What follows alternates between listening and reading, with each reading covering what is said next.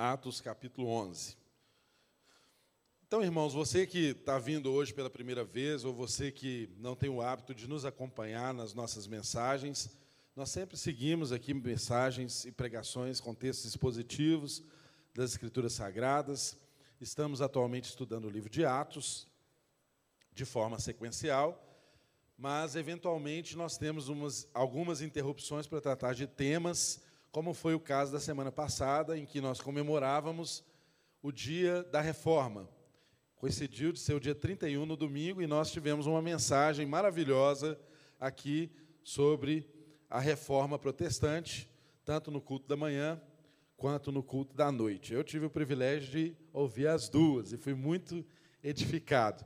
E então hoje nós voltamos a dar sequência nas mensagens expositivas, de onde nós paramos há duas semanas.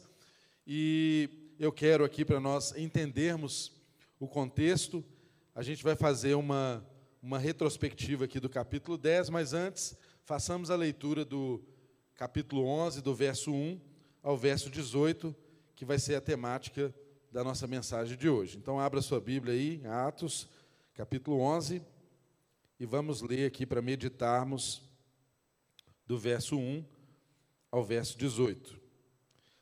Está escrito aí. Os apóstolos e os irmãos de toda a Judéia ouviram falar que os gentios também haviam recebido a palavra de Deus. Assim, quando Pedro subiu a Jerusalém, os que eram do partido dos circuncisos o criticavam, dizendo: Você entrou na casa de homens incircuncisos e comeu com eles. Pedro então começou a explicar exatamente como tudo havia acontecido. Eu estava na cidade de Jope, orando, caindo em êxtase, tive uma visão. Vi algo parecido com um grande lençol sendo baixado do céu, preso pelas quatro pontas, e que vinha até o lugar onde eu estava. Olhei para dentro dele e notei que havia ali quadrúpedes da terra, animais selvagens, répteis e aves do céu. Então, ouvi uma voz que me dizia: Levante-se, Pedro, mate e coma. Verso 8. Eu respondi: De modo nenhum, Senhor. Nunca entrou na minha boca algo impuro ou imundo. A voz falou do céu segunda vez: não chame impuro ao que Deus purificou. Isso aconteceu três vezes e então tudo foi recolhido ao céu. Na mesma hora chegaram à casa em que eu estava hospedado três homens que me haviam sido enviados de Cesareia. O Espírito me disse que não hesitasse em ir com eles. Estes seis irmãos também foram comigo e entramos na casa de um certo homem. Ele os contou como um anjo lhe havia lhe tinha aparecido em sua casa e dissera: Mande buscar em Jope a Simão chamado Pedro. Ele lhe trará uma mensagem por meio da qual serão salvos você e todos os da sua casa. Verso 15. Quando comecei a falar, o Espírito Santo desceu sobre eles como sobre nós no princípio. Então, me lembrei do que o Senhor tinha dito. João batizou com água, mas vocês serão batizados com o Espírito Santo. Se, pois, Deus lhe deu o mesmo dom que nos tinha dado quando cremos no Senhor Jesus Cristo, quem era eu para pensar em opor-me a Deus? Ouvindo isso, não apresentaram mais objeções e louvaram a Deus, dizendo: Então Deus concedeu arrependimento para a vida, até mesmo para os gentios. Pai, nós estamos diante da tua palavra. Nós sabemos, Deus, que ela é alimento para as nossas vidas, ela conserta o nosso caminho, ela nos coloca de volta na rota, ela nos tira do império das trevas e nos, tra nos transporta para o teu reino. E o pedido nosso nessa hora, nessa manhã, é que a tua palavra exerça esse poder inerente a ela, esse poder para salvar, esse poder para transformar, esse poder para corrigir a rota das nossas vidas, assim como o Senhor fez na vida deste homem Cornélio, e através dessa obra missionária o Senhor fez chegar até nós. Nós que éramos distantes, nós que éramos gentios, fomos alcançados por essa graça maravilhosa. Por isso, pedimos que nessa manhã o Senhor traga revelação das Escrituras Sagradas aos nossos corações e que essa revelação nos salve de nós mesmos, que essa revelação nos salve do mundo, que essa revelação nos transforme para a vida eterna. Em nome de Jesus nós oramos. Amém. Amém. Irmãos, bom, estamos aqui diante do capítulo 11, a primeira parte do capítulo 11, numa circunstância em que Pedro ele ele está sendo questionado acerca de uma experiência que Deus proporcionou a ele. E é, e é legal a gente perceber isso na Bíblia, né? Como que a, a Bíblia ela é tão verdadeira, ela é tão honesta, que ela mostra até as questões que, que aconteceram entre os irmãos, os questionamentos, as dúvidas, as objeções, que são coisas naturais de acontecer no meio do povo de Deus. Acontece. Igreja é feita de gente. Deus escolheu que fosse dessa forma. E por sermos gente, nós manifestamos a nossa humanidade. E o que Jesus fez nessa terra foi nos tornar cada vez mais humanos. De modo que essa experiência que Pedro está vivendo aqui é um retrato de uma igreja gloriosa, comprada pelo sangue de Jesus, que vive eternamente para o propósito de Deus, mas que não deixa de ser gente e manifesta as suas questões, as suas dúvidas, as suas inquietações, mas o mais importante é nós sabermos como que tudo termina, não é verdade? O pastor Márcio mesmo costuma dizer né, que importa mais é como tudo termina, né? E a gente sabe que a gente serve a um Deus que tem um, um propósito histórico, e nós somos partes desse propósito, e o privilégio que a gente tem em, ter, em ser filho de Deus é que a gente participa de uma história de redenção da humanidade que nós já sabemos o fim dela. Nós sabemos qual é o fim.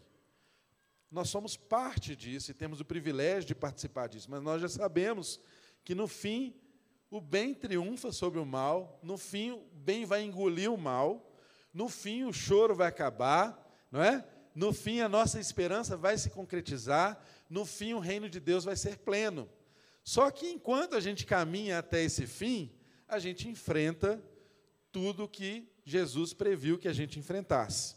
Por isso que o chamado também é para o sofrimento, o chamado também é para o aperfeiçoamento, porque até mesmo Cristo foi aperfeiçoado no sofrimento. Que dirá nós? Nós não somos melhor do que ele, não é? Muito pelo contrário, ele se mostrou uma referência para nós. E se o nosso Deus, que viveu nessa terra, foi aperfeiçoado no sofrimento, por que não haveria de ser assim também na vida de nós, súditos desse reino, de nós que somos igreja? Então, nós estamos aqui exatamente num ponto em que surge uma situação que Pedro precisa explicar uma experiência que ele está tendo com Deus, algo novo, algo extraordinário, algo que foge do esquema religioso estabelecido. E tudo que foge as nossas formas de viver a fé, de viver a nossa religião, a nossa religiosidade, às vezes demanda explicações. E nós não, não podemos também ficar é, desanimados por causa disso, porque isso é o ser igreja. E o apóstolo Pedro, todo poderoso Pedro, não é? que tinha vivido com Jesus, andado com Jesus, experimentado Jesus, feito milagres, coisas maravilhosas, ele se colocou numa condição aqui em que ele precisou trazer algumas explicações para os irmãos da igreja. E aqui, o texto meu, no, na minha versão, na minha Bíblia, diz até como texto dessa parte, o título é Pedro explica, explica-se perante a igreja. Mas, antes de nós entrarmos nessa explicação de Pedro, ela diz respeito a uma experiência que nós aprendemos de uma forma muito clara com o pastor Bruno aqui, na semana anterior, quando nós estudamos, há 15 dias atrás, quando nós estudamos o capítulo 10, que é um capítulo longo, tem 48 versículos, mas o Bruno fez uma, uma separação temática e ele abordou muito bem quatro pontos, cinco pontos, cinco características fundamentais para a gente compreender aquela história que estava sendo narrada, que é a nossa história. Por quê a nossa história? Porque não é a conversão de Cornélio, é aquela história narrada no capítulo 10, trata-se da porta aberta para a missão que alcançaria os gentios. Trata-se da porta aberta da missão de Deus alcançando as pessoas que eram fora da comunidade de Israel. E esse homem foi emblemático aqui nesse processo de conversão e nos ensina muito como Deus é um Deus que é Deus de toda a terra, que está trabalhando ao mesmo tempo em todos os lugares, com várias pessoas, e nós não podemos ser soberbos e nos atermos às nossas preconcepções, que muitas vezes nos faz impedimento de levarmos o Evangelho às pessoas ou de estendermos a destra da comunhão às pessoas que Deus chama de filho. Então, irmão, quem somos nós para não chamar de irmão aquele que Deus chama de filho? Quem somos nós para dizer que é impuro aquilo que Deus purificou? Quem somos nós? Essa é a centralidade do assunto que está sendo tratado aqui. Mas vimos aqui de uma forma muito linda que Deus, Ele trabalha conosco considerando aquilo que a gente é. E olha como que vimos no capítulo 10 que Deus trabalhou lindamente com Pedro. Pedro era um homem preconceituoso, né? ele tinha a sua formação judaica, a sua forma de, de enxergar o mundo, as coisas que ele podia fazer, as coisas que ele, não, que ele não podia fazer, um jeito de ser e de viver muito específico que os judeus têm. Né? E nós sabemos que ele era arraigado nessa cultura. E, vemos, e vimos no capítulo 10 que Deus trabalhou isso na vida de Pedro, respeitando os limites que ele tinha, mas dando a ele experiências que o transformou, experiências que foram transformadoras. E o pastor Bruno ressaltou aqui que houve, primeiro, uma característica da necessidade de uma preparação na vida do Pedro. O coração de Pedro estava sendo preparado para que ele fosse essa essa pedra inicial para levar o evangelho a, aos gentios. É bem verdade que nós sabemos que o apóstolo Paulo é conhecido como o apóstolo dos gentios, mas essa porta foi aberta através da vida de Pedro, alguém que sequer tinha a liberdade de sentar à mesa com um gentio, alguém que sequer tinha liberdade de visitar a casa de um gentio. E nós, vimos que Deus estava preparando isso na vida de Pedro, porque era um preparo de Deus para a vida da igreja. Ele foi visitar alguns irmãos, nós aprendemos isso. Ele teve experiência de cura, ele teve experiência de ressurreição, e ele termina aquelas duas experiências ali com Dorcas e com Enéas, chegando a um, a, a um, a um lugar que ele ficou hospedado, que era a casa de Simão, o curtidor. E os irmãos se lembram que a atividade de um curtidor era uma atividade completamente contrária aos anseios de um bom judeu, porque um curtidor trabalhava é, matando animais, estava é, um ambiente da casa de um curtidor era extremamente contaminado, segundo a ótica judaica. E Pedro foi hospedar exatamente na casa desse irmão, e a partir dessa hospedagem na casa desse irmão é que ele viveu as experiências com Cornélio e essas que sucederam a abertura do evangelho para os gentios. Ou seja, Deus estava preparando a vida de Pedro exatamente porque nós não somos marionetes nas mãos de Deus. Deus não, não nos conduz como marionetes. Ele nos chama para sermos cooperadores do evangelho. E foi assim na vida do nosso irmão Pedro. Outra característica que nós percebemos muito claramente exposta aqui, é que ele foi obediente ao chamado de Deus. Quando ele percebeu que Deus estava chamando ele para essa finalidade, ele não hesitou. Né? Ele já chegou ali dizendo o que, que ele tinha vindo fazer, já chegou dizendo das dificuldades que ele tinha de, de, de relacionar com gentios, de visitar gentios, de comer com gentios, mas na fala dele existe um mas, conjunção adversativa. Então, a gente pode ter todas as nossas dificuldades, mas se Deus falou conosco, a gente faz, né, gente? É assim. Quem anda com Deus tem as suas questões, mas quando Deus fala e você sabe que é a voz de Deus, aí esse mas muda tudo, você obedece. E foi o que aconteceu na vida de Pedro. Deus falou com ele que ele não devia considerar ou chamar de impuro aquilo que Deus considerava puro, aquilo que Deus havia purificado. E isso abriu a porta relacional de Pedro com Cornélio e fez a ambiência para que o evangelho chegasse até aquele homem. Como que Pedro chegou até aquele homem? Com as pompas de um apóstolo? Absolutamente que não. Ele chegou lá humildemente. Aquele homem quis demonstrar honrarias excessivas a Pedro, e ele falou com ele o que? Olha, não, eu sou homem como você, por favor. Eu sou como você, né? Não faça assim. E ele, lá no versículo 26, relata exatamente isso, do 24 a 26, no capítulo anterior, ele se nivelando àquele homem gentil, porque é exatamente isso que nós precisamos compreender como igreja. Aliás, eu acho que é isso que nos faz estar aqui é a gente se aperfeiçoar na relação e compreendermos que a graça de Deus é niveladora. A graça de Deus nos nivela.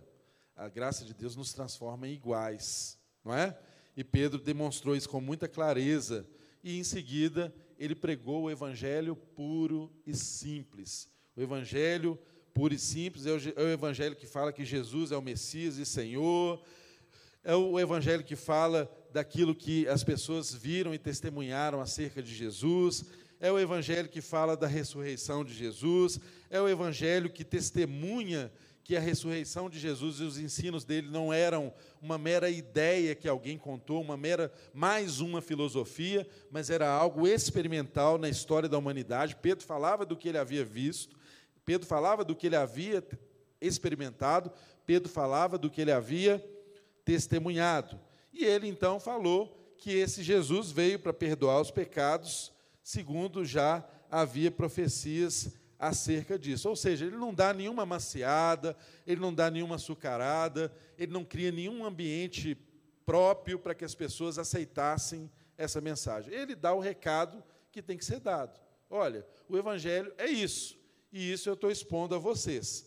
E nós percebemos que os resultados disso foram produzidos pelo próprio Deus, porque é Deus quem produz o resultado. Achei muito bom, é, mais uma vez, lembrando o que o pastor Bruno trouxe aqui, é, nós temos alguns hábitos, né, e, e, às vezes a gente cristaliza esses hábitos.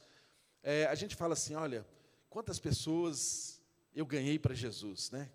E às vezes você até constrange o seu irmão: quantas pessoas você ganhou para Jesus esse ano, né? Estamos chegando no final do ano. Enfim, irmãos, tudo bem, eu entendo o coração de quem faz isso, de quem comenta, enfim. Mas, de fato, nós não ganhamos ninguém para Jesus. É o Espírito de Deus que faz essa obra. O que nós fazemos é só proclamar o Evangelho, proclamar a verdade testemunhar essa fé.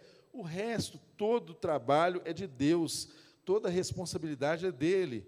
Né? Bruno citou até uma frase de Lutero aqui: o nosso trabalho é levar o Evangelho aos ouvidos e Deus o leva aos corações. Então é Deus quem faz isso. E é por isso que o Evangelho não chega aos corações das pessoas no tempo que nós imaginamos. Não é o nosso poder de persuasão que leva o Evangelho às pessoas, mas o próprio Deus. Nós expomos as Escrituras e o próprio Espírito de Deus é quem se convence, é quem se, se encarrega de trabalhar em convencer o homem do pecado da justiça e do juízo. Não sou eu, não é você.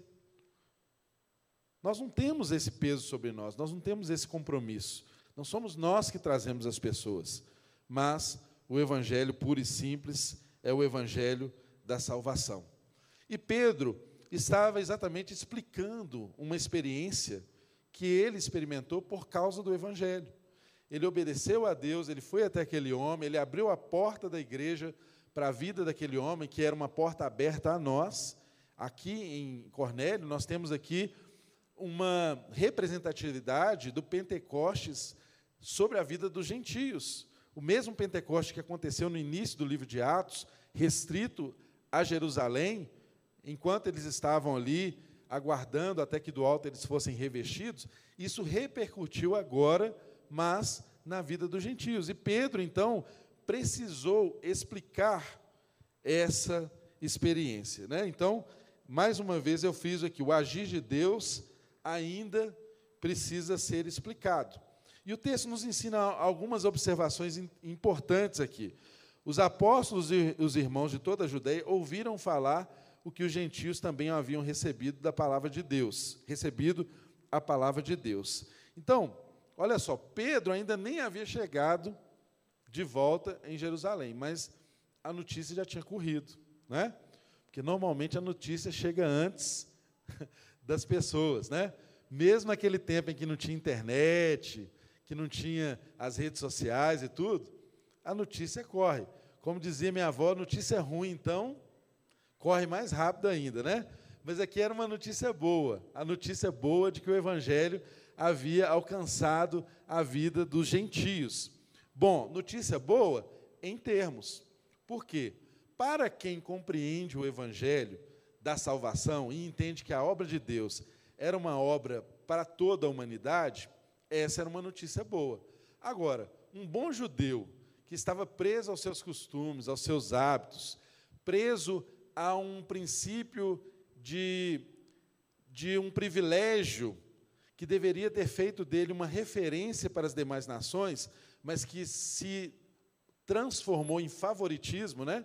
O judeu que era para ser uma referência para as demais nações, ele começou a achar que Deus era Deus só dele. Então, quem pensava com essa cabeça achava uma afronta enorme haver manifestações desse Deus em um povo gentio. Ou seja, alguns ali poderiam até começar a questionar: será que é o Deus mesmo de Israel? Por que, que essa manifestação está acontecendo em pessoas que não têm nada a ver com esse povo nosso? Porque primeiro somos nós, depois eles. Então, muita gente não compreendia que a porta do Evangelho estava aberta para todos. Assim como nós, às vezes, hoje, no nosso tempo atual, não temos essa compreensão. E isso compromete o nosso evangelismo, isso compromete a forma como nós compartilhamos a fé. Porque nós pensamos que o Deus nosso é um Deus evangélico. Né? Nós pensamos que Deus é o Deus da nossa igreja, quando Deus na verdade, é o Deus de toda a terra, que tem um propósito que se estende muito para além de nós, da nossa comunidade local, ou da nossa denominação, enfim, Deus é Deus de toda a terra, Deus é Deus de todo o universo e está trabalhando em todos os corações, em todas as pessoas ao mesmo tempo. Então, a conversa chegou lá primeiro do que o próprio Pedro. E às vezes, irmãos, quando chega a conversa antes da pessoa que experimentou, o que, que acontece? A gente começa a criar coisa na nossa cabeça, não é assim? Quando você ouve falar alguma coisa de alguém, o que, que é o ideal? É ideal você conversar com essa pessoa, não é? E checar se aquilo de fato é verdade, ouvir da boca daquela pessoa o que, que aconteceu, como é que foi a experiência. Mas normalmente nós não fazemos assim. Normalmente a gente ouve as coisas a gente já cria no nosso imaginário o que é, a gente já cria as nossas preconcepções, não é? E com essas nossas preconcepções, a gente pode, então, fazer o quê? O que aconteceu aqui, ó, no início do texto, diz que o gentio, é, verso 2 diz que assim, quando Pedro subiu a Jerusalém, os que eram do partido do circunciso o criticavam, dizendo: Você entrou na casa de homens incircuncisos e comeu com eles. Ou seja, quando Pedro chegou lá, já tinha uma preconcepção de Pedro formada no ideal daquelas pessoas. Já havia um, um partido do circunciso, né? Partido do circunciso era o partido de cristãos é, judeus, cristãos que eram ali da região, da localidade de Jerusalém, que eram puros, né? Judeus puros, que não eram gentios. Então, eles já criaram ali um partidarismo, uma divisão, né? Porque todo partidarismo é, nasce também dessa ideia de que é, uns são melhores que outros, né? E começaram a partir disso pensar a autoridade apostólica de Pedro. Como assim? Você é um apóstolo que andou com Jesus e você vai é, é, agora comer com esse tipo de gente, visitar esse tipo de gente? O Evangelho não é primeiro para nós, ou seja, uma compreensão errada do que é o Evangelho levou aquelas pessoas a terem uma preconcepção, e essa preconcepção os levou a fazer uma resistência a uma crítica dura sobre a vida de Pedro. Criticaram Pedro, levantaram objeções acerca de Pedro, fizeram críticas. Por quê? Porque Pedro fez aquilo que Jesus já fazia. Porque Pedro comeu com pessoas diferentes, porque Pedro entrou na casa de pessoas diferentes. Porque Pedro saiu do esquema religioso. Pedro saiu do esquema religioso. E aí, nós vemos aqui que o desenrolar dessa história, ele tem um final feliz. Mas olha o que acontece. Pedro, ele como um apóstolo, como alguém que tinha autoridade apostólica, eu fiquei imaginando isso enquanto eu estudava esse texto. Ele poderia ter tido aqueles rompantes de sanguinidade, né, do, do caráter do Pedro, né, que era um cara sanguíneo, né?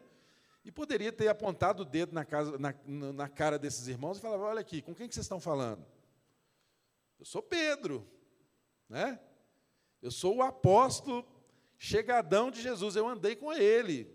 Quem são vocês para falar comigo dessa forma? Né? Mas, graças a Deus, nós estamos falando aqui de um Pedro que já tinha sido amortecido, que já tinha tido as suas experiências positivas e negativas que fizeram ele se transformar cada vez mais, né?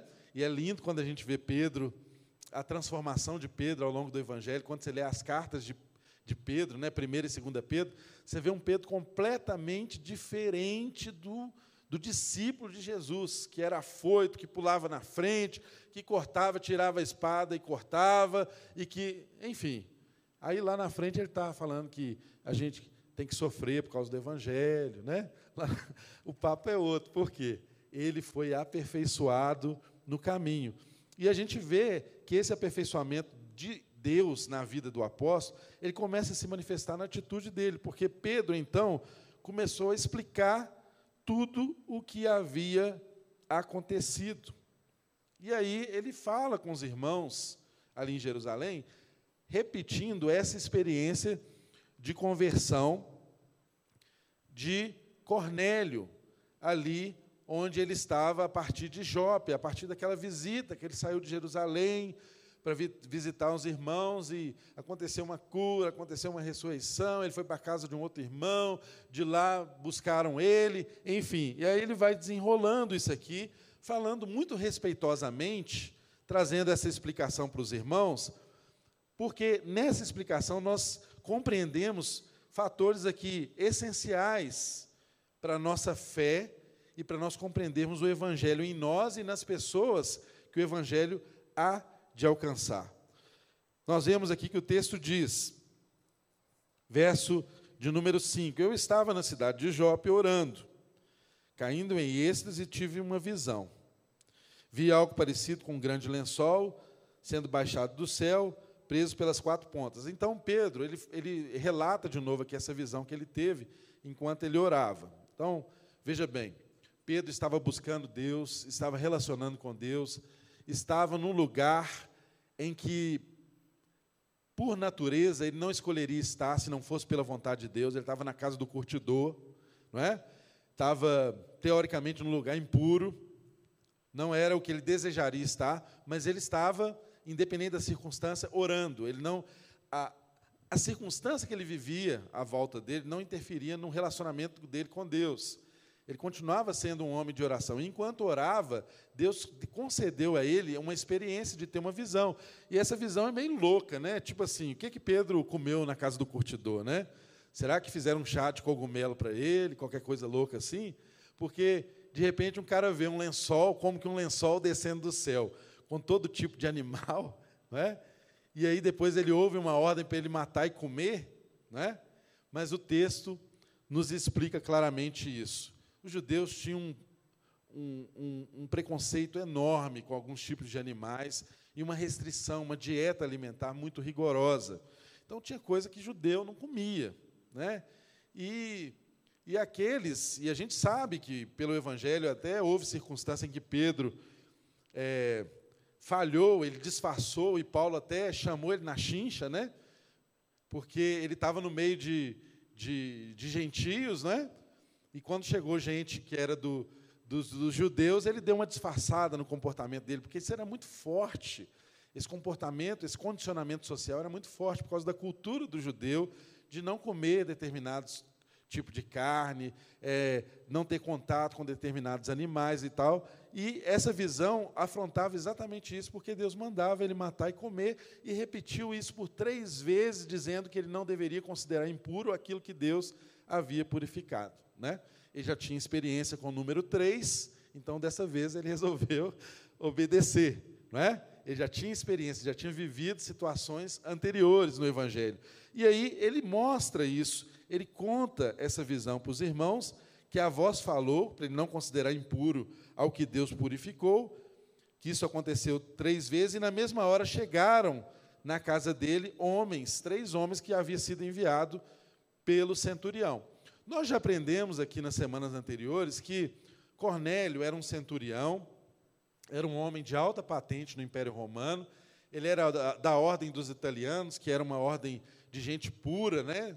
de Roma, e era uma autoridade, né, um centurião, ele tinha é, seis centúrias, cada centúria tinha cem soldados, e, e dez centúrias formavam uma legião. Então, ele era um homem, é, uma referência, uma autoridade referente na cidade de Cesareia, que era uma cidade marítima, uma cidade, uma referência do Império Romano. Então, assim, era um homem respeitado, piedoso, que Deus falava com ele, um homem de oração que não conhecia Deus nos esquemas religiosos dos judeus, mas Deus se revelava a esse homem. Nós vimos na história anterior que ele orava, ele tinha hábitos de oração e que Deus falava com ele. Então, vimos que Deus deu visão para Pedro e, ao mesmo tempo, falava com Cornélio.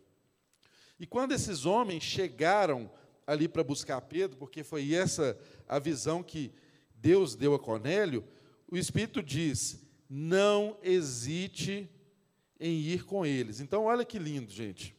É, três homens chegaram lá onde Pedro estava, e o Espírito de Deus disse para Pedro assim: não hesite em ir com eles. Mas só que o Espírito não falou mais do que isso. Aí o que, que Pedro fez? Deus foi com eles, mas esse texto aqui mostra que Pedro levou seis irmãos. Né? Ou seja, vieram três para buscar ele, eu vou, mas eu levo mais seis comigo. levou seis irmãos com ele. O que, que Deus falou no meu coração enquanto eu meditava nesse texto? Irmãos, o que é lindo na vida da igreja não é necessariamente as experiências que pessoalmente um líder, alguém que seja uma referência, possa ter, mas as experiências que ele tem junto com a igreja.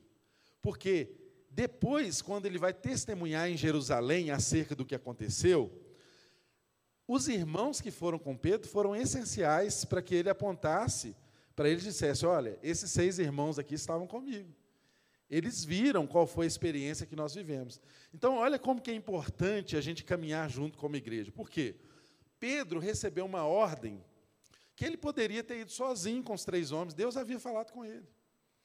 Mas Deus não havia falado com ele assim, vá só você. Deus falou para ele ir.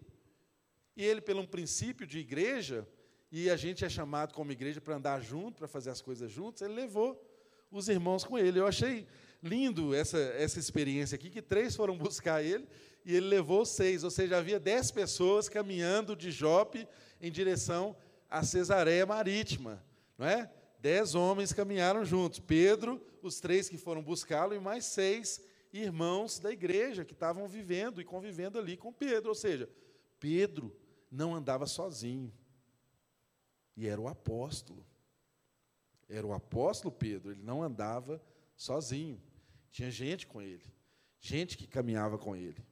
E o texto diz aqui, com muita clareza, ele relembrando e contando essa história para os, para os irmãos, que entramos na casa de um certo homem, ele não cita aqui o nome, mas a gente sabe que se trata de Cornélio, né? E, eles nos, e, e ele nos contou como um anjo lhe tinha aparecido em sua casa e lhe dissera: Manda buscar em Jope Simão, chamado Pedro, e ele lhe trará uma mensagem por meio da qual serão salvos você e toda a sua casa. E nós percebemos aqui, gente, que foi exatamente Deus trabalhando com os dois. Deus é, é lindo quando a gente percebe isso, né? Porque se você lê esse texto de uma forma displicente, você imagina que é Deus trabalhando a salvação em Cornélio e nos gentios. E a partir de Cornélio alcançando os gentios. Mas Deus, ao trabalhar a salvação em uns, ele trabalha alguns aspectos na vida de outro. Ele estava quebrando o preconceito racial que havia na vida de Pedro. Ele estava moendo Pedro para uma nova realidade. Deus estava agindo através do Espírito dele, salvando e transformando através de Pedro. E aqui o texto diz que um anjo havia aparecido a esse homem. Então já era difícil crer que pudesse sentar à mesa com um gentio, comer com um gentio, visitar um gentio, que dirá crer que um anjo de Deus falasse da parte de Deus com um gentio. Para o povo que se considerava como o povo portador da mensagem, um povo especialíssimo, que transformou o privilégio em favoritismo. Então, imagina só a circunstância. Eles ouviram daquele homem que um anjo né, havia falado para ele buscar, mandar buscar Pedro. Aí eu penso comigo, gente, não era mais fácil se Deus já levantou um anjo para falar com esse homem? Por que, que Deus não explicou o evangelho através desse homem para através desse anjo para esse homem? Não seria uma experiência fantástica, não é? Por que, que Deus não fez dessa forma? Deus levanta um anjo para falar com um gentio, aí o anjo dá o recado para o gentio buscar o Pedro, lá em Jope. Irmãos, tem um mistério aí que nós vamos compreender ele completamente quando nós estivermos no tempo da plenitude, mas as escrituras sagradas dizem que os anjos queriam ter o ministério que nós temos, o privilégio que nós temos. Nós não valorizamos e não pensamos muito nisso, mas o evangelho é pregado através de seres humanos, através de gente. Já pensou como que seria mais fácil para Deus mesmo se auto-revelar esse homem e produzir conversão na vida dele e, através dele, levar o evangelho para todo mundo, seria um negócio muito mais espetacular. Mas não. Deus fala com esse homem para buscar um homem na casa do Simão Curtidor. E esse Pedro ainda chega na casa dele dando né, as credenciais. O cartão de visita foi: ó, eu nem deveria estar aqui, eu não gosto de estar aqui com vocês, não é do meu feitio estar nesse tipo de ambiente e me relacionar com esse tipo de gente, mas eu vim porque Deus mandou, eu vi. Olha que beleza que há no Evangelho, olha que consciência que eu e você temos que ter do privilégio que é nosso. A proclamação do Evangelho é um privilégio nosso. Deus quer que o Evangelho seja proclamado por mim e por você. Ele quer que os seres humanos proclamem essa verdade do Evangelho. Ele poderia fazer isso muito facilmente através dos anjos. Irmãos, a palavra que o texto traz aqui para para Cornélio era que Deus traria salvação, né? que a mensagem que Pedro levaria seria uma mensagem de salvação para ele e toda a sua casa. E aí eu reflito com os irmãos, mas o que é essa salvação? Às vezes a gente acha que salvação é só Deus nos tirar da condenação do inferno. Né? Nós não sermos condenados ao inferno.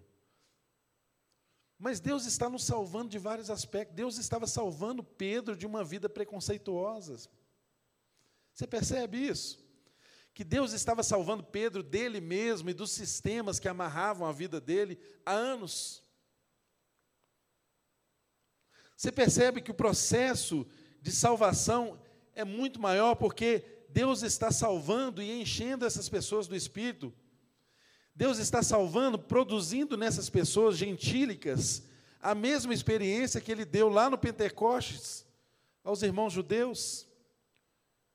Enquanto ele salva, ele está comissionando pessoas a testemunhar acerca da fé. Não seria muito mais fácil Deus dar uma palavra, olha, você está salvo e pronto, acabou? Mas ele não, ele comissiona pessoas para testemunhar a obra de salvação. Ele chama gente para fazer parte desse processo. Seria muito mais simples se o objetivo de Deus fosse apenas nos livrar do inferno e Ele é o soberano, Ele poderia simplesmente dar um decreto da Sua palavra e dizer assim: hoje, dia 7 de novembro de 2021, estou decretando toda a humanidade está salva. Pronto. Todo mundo estaria salvo. Por que ele não faz assim? Por que ele escolhe gente para executar esse processo? Não é? E é capaz que se Deus decretasse a salvação de toda a humanidade, tinha gente que ia virar demônio na mesma hora, né? Falar assim: ah, se eu soubesse que isso ia acontecer, eu tinha vivido de outra forma, né? Eu tinha aproveitado um monte de coisa na vida, enfim, porque não há essa consciência clara de que o Evangelho é um encontro, de que o Evangelho se manifesta no encontro de pessoas, que a proclamação da verdade ela não vem de uma forma é, que esteja separada do contexto da humanidade. Gente, o próprio Jesus, ao querer nos ensinar o que é a obra de Deus, ele fez isso vindo e assumindo a forma de homem. Ele pregou a mensagem dele de uma forma relacional, pisando o nosso chão, vivendo a nossa realidade, sofrendo conosco e hoje intercede por nós, sabendo o que nós passamos. É muito diferente você ter um Deus distante, que nunca viveu o que você está vivendo, você, podia falar com ele, é, tudo bem, né? Você é Deus, né? Mas com Jesus, eu e você não podemos falar isso. Se você falar assim, ah, Jesus, você é Deus, ele fala, não, eu também fui homem. Ah, Jesus, você não sabe o que eu estou passando. Sim, eu sei, eu senti a sua dor. Entende, irmãos? O Evangelho é relacional. A salvação passa por essa obra de quebrar os nossos preconceitos, de derramar o Espírito, nos fazer lembrar daquilo que ele disse. Percebam como que no texto Pedro se lembra do significado do batismo, quando o Senhor disse para ele: Olha, João batiza vocês com água, mas vai chegar um dia que vocês serão batizados com o Espírito Santo. Que esse dom vai ser derramado sobre todos.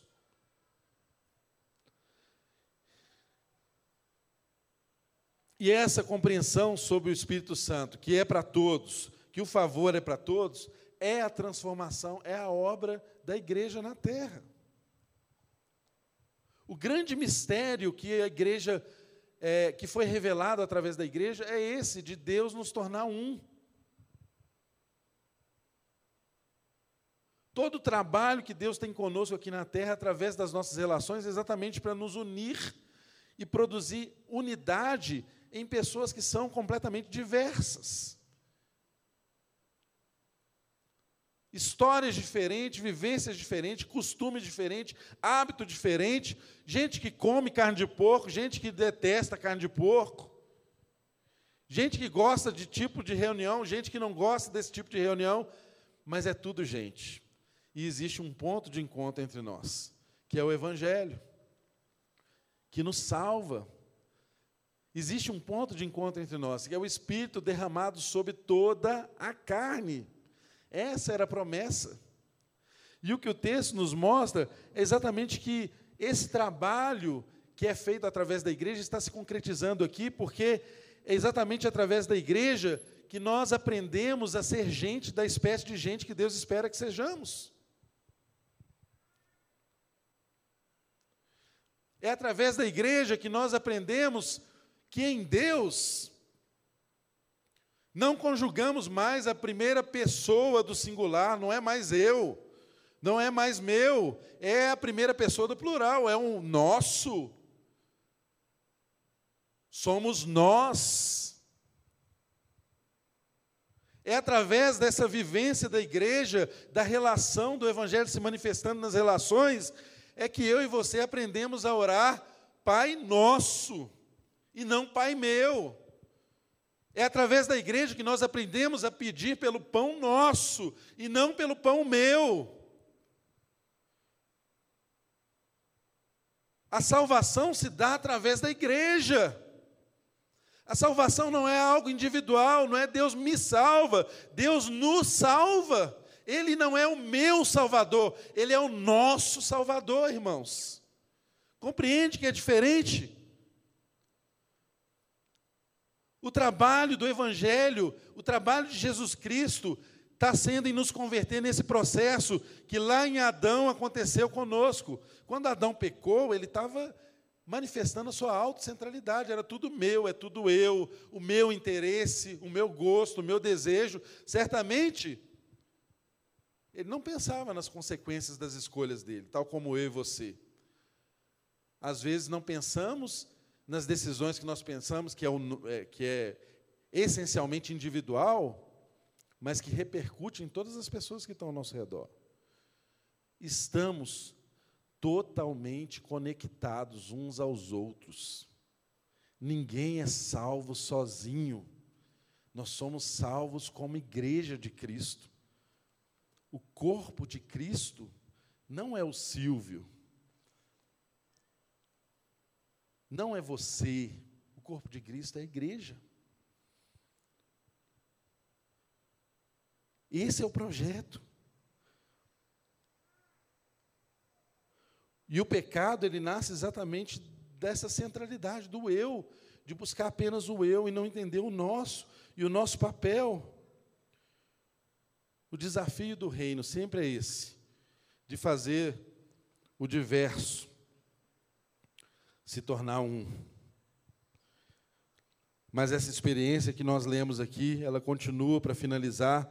Verso 17 diz assim, verso 15, aliás, quando comecei a falar, o Espírito Santo desceu sobre eles como sobre nós no princípio. Ou seja, a mesma experiência que eles tiveram no Pentecostes aconteceu na vida daqueles gentios, que não era do time, não era do esquema, que não seguia os rituais judaicos.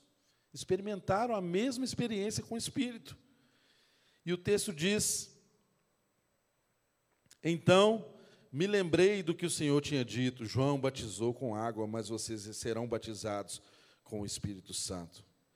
Se, pois, Deus lhe deu o mesmo dom que nos tinha dado quando cremos no Senhor Jesus Cristo, quem era eu para pensar em opor-me a Deus?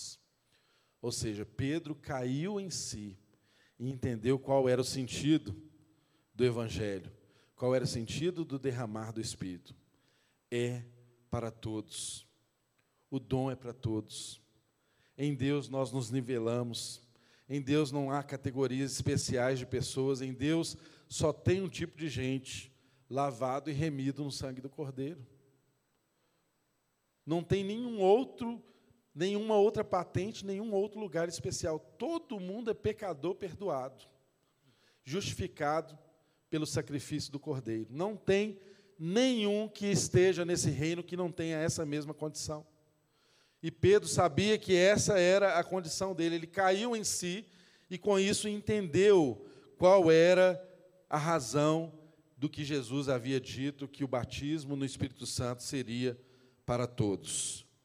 E o texto continua aqui para nós finalizarmos dizendo que ele não podia se opor àquilo que Deus estava fazendo. Como que eu vou oferecer oposição a algo que Deus está fazendo? Eu vou lutar contra Deus? Isso é obra dele. E aí, o verso 18 diz assim: Ouvindo isso, não apresentaram mais objeções e louvaram a Deus, dizendo: Então Deus concedeu arrependimento para a vida até mesmo aos gentios. Irmãos, olha que coisa linda.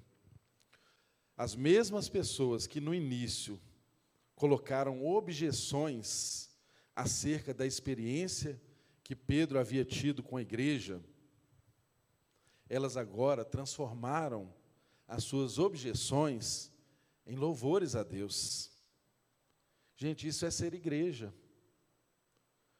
As Escrituras Sagradas não deixam nada escondido de nós.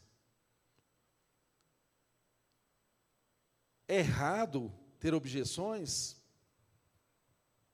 Não necessariamente.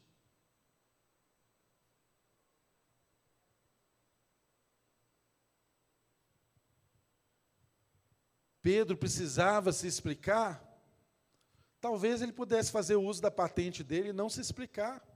Mas olha só, um movimento que aconteceu na vida dele, na vida dos gentios, agora estava sendo derramado como cura sobre os irmãos em Jerusalém. Os irmãos de Jerusalém estavam sendo curados pela experiência que Deus havia proporcionado aos gentios. Olha que maravilhoso que é o nosso Deus, que cuida de tudo e de todos ao mesmo tempo, que não tem categorias especiais de pessoas, mas através do Evangelho nos nivelou, nos igualou e nos faz cada vez mais aprender a entender a consciência do nosso, nos faz cada vez mais compreender que o Deus é nosso, que a salvação é nossa, que o pão é nosso, que o propósito é nosso, que a caminhada é nossa, que o testemunho é nosso, tudo nosso. Porque se tem uma coisa que a gente vai precisar viver na eternidade, é a consciência do nosso. Porque senão, irmão, o céu vai ser um lugar muito desagradável para você. Você vai precisar conviver com pessoas, você vai precisar dividir a vida, há uma relação de continuidade entre o que a gente vive hoje e o que a gente vai viver seguindo a eternidade. E é bom a gente pensar nessas coisas, porque do contrário, não tem sentido nenhum para nós Deus fazer as coisas do jeito que Ele faz usando gente, usando pessoas e fazendo o seu próprio filho sair do lugar de autoridade de poder para pisar nessa terra e nos ensinar o evangelho de uma forma relacional. Que eu e você podemos ter essa compreensão clara das escrituras. A porta está aberta para todos. O espírito está à disposição de todos. A salvação é para todos.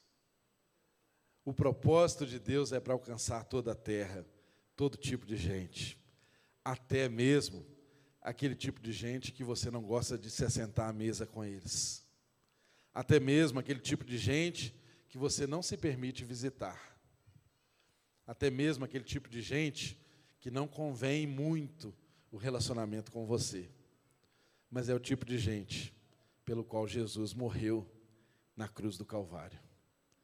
É o tipo de gente que habita a eternidade. É o tipo de gente que vai estar em Deus, assim como você estará. Amém, irmãos?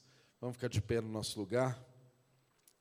Vamos agradecer a Deus por esse tempo, por esse privilégio de sermos igreja e dele nos dar essa oportunidade louca de nos relacionarmos e sermos transformados nessa relação. Se há alguém aqui hoje que ouviu o Evangelho e foi convencido pelo Espírito de Deus de que é necessário se entregar completamente a esse Deus que se entregou completamente por você.